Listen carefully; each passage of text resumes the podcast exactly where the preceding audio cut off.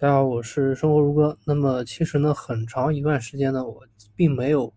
就是自己来录这个节目来给大家来分享一些呃新的内容，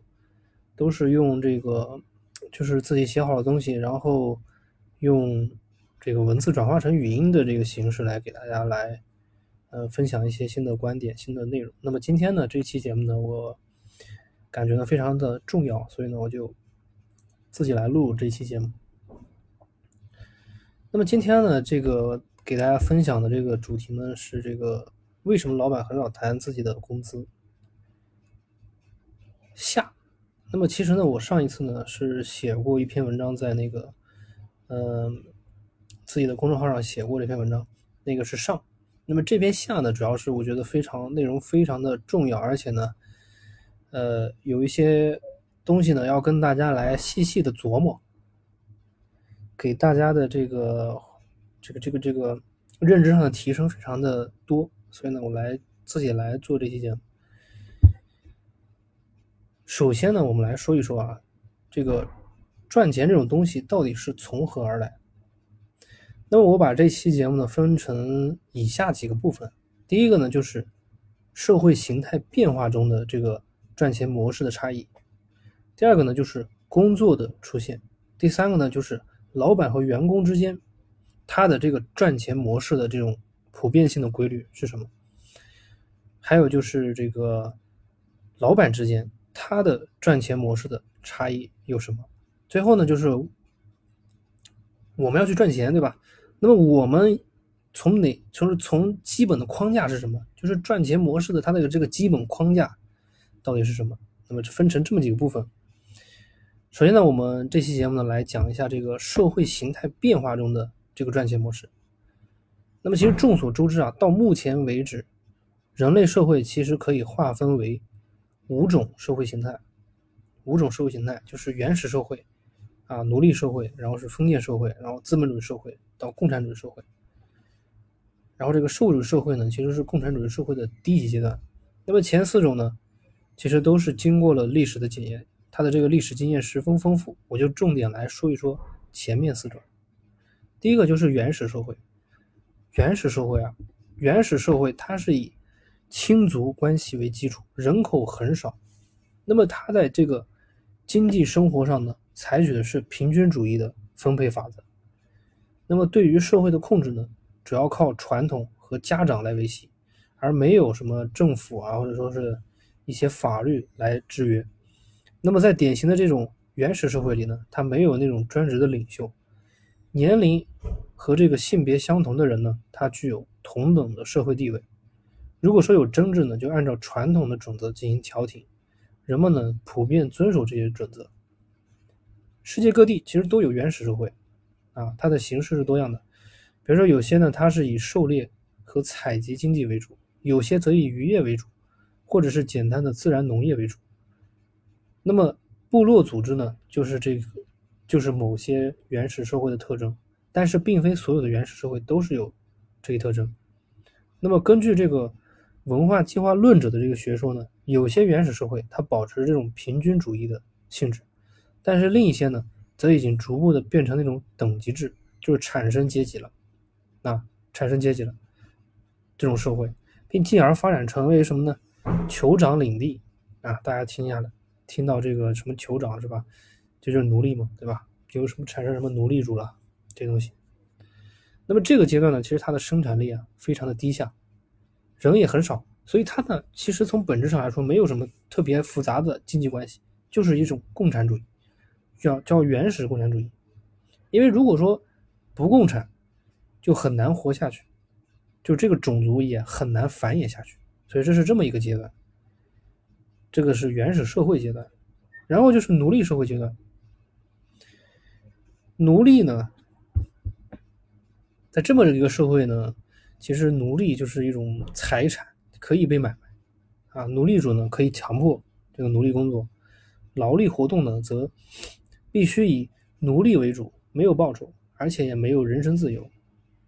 那么一个人类社会中呢，如果说大部分的物质生产领域劳动者，都是奴隶的话，那么这样的社会呢，就叫做奴隶社会。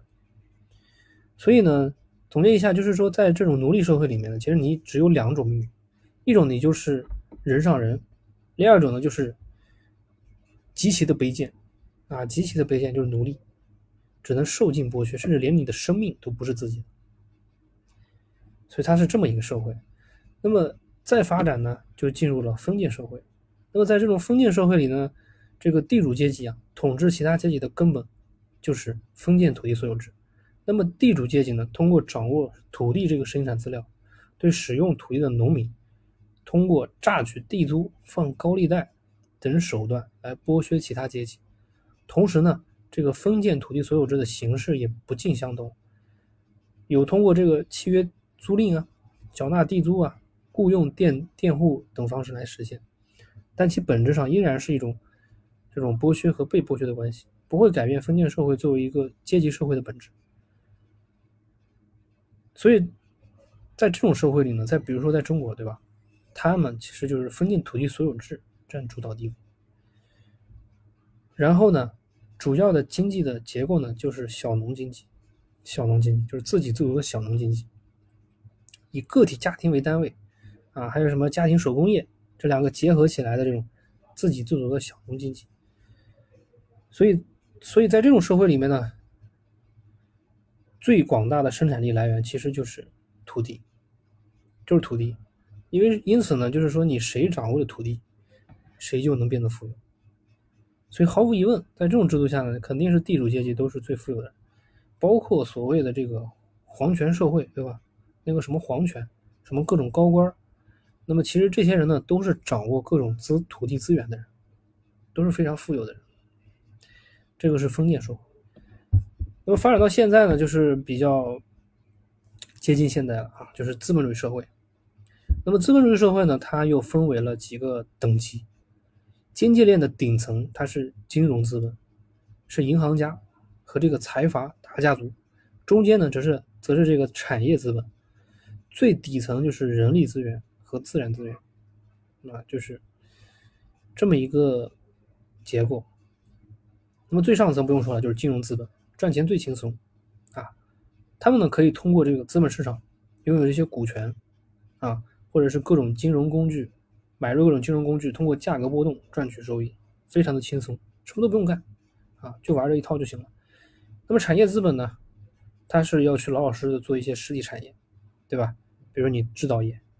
啊，你要比如说你做手机的，呃，比如说做芯片的，对吧？比如说。还有农业，卖这些农产品的，等等，就是卖这些实体实体产业的，大部分呢都是属于这个产业资本，赚钱呢其实也是比较辛苦的，也是比较辛苦的。那么现在呢，又出现了所谓的中产，中产，那么这些人呢有点资产，有点资产啊，但是呢他如果不工作，收入也会无以为继。就是他还是必须要去工作，就这些人呢，看起来好像有点资产，比如说啊，对吧？你贷款买了一套北京的房子，你有了一套房子，对吧？有这个资产，确实是确实是算你有资产。但是呢，如果说你不工作，你不把这个房子租出去，其实你也是难以为继的。更何况很多人他是通过在背负了巨额的贷款之后买的这个房子，所以更加就是这样的一个状况，就是。你如果不工作，其实你你的收入，收入也就没有，啊，生活还是比较艰难。那么这些中产呢，大部分呢就是指指的是就是现在一一二线的这些，啊，有点房产啊，但是呢，他主要是通过贷款买的这样的一些一些人。还有就是最底层的人，啊，最底层的人当然就不用说了，就是几乎没有什么资产，然后赚的钱也很少，就是工作出卖自己劳动力。那么有一天算一天，啊，几乎也没有什么资本积累，没有资本积累，那你就不可能去投资啊，或者说是创业，各种东西都不可能。没有资产增值，啊，就是纯粹就是劳动力换取收入。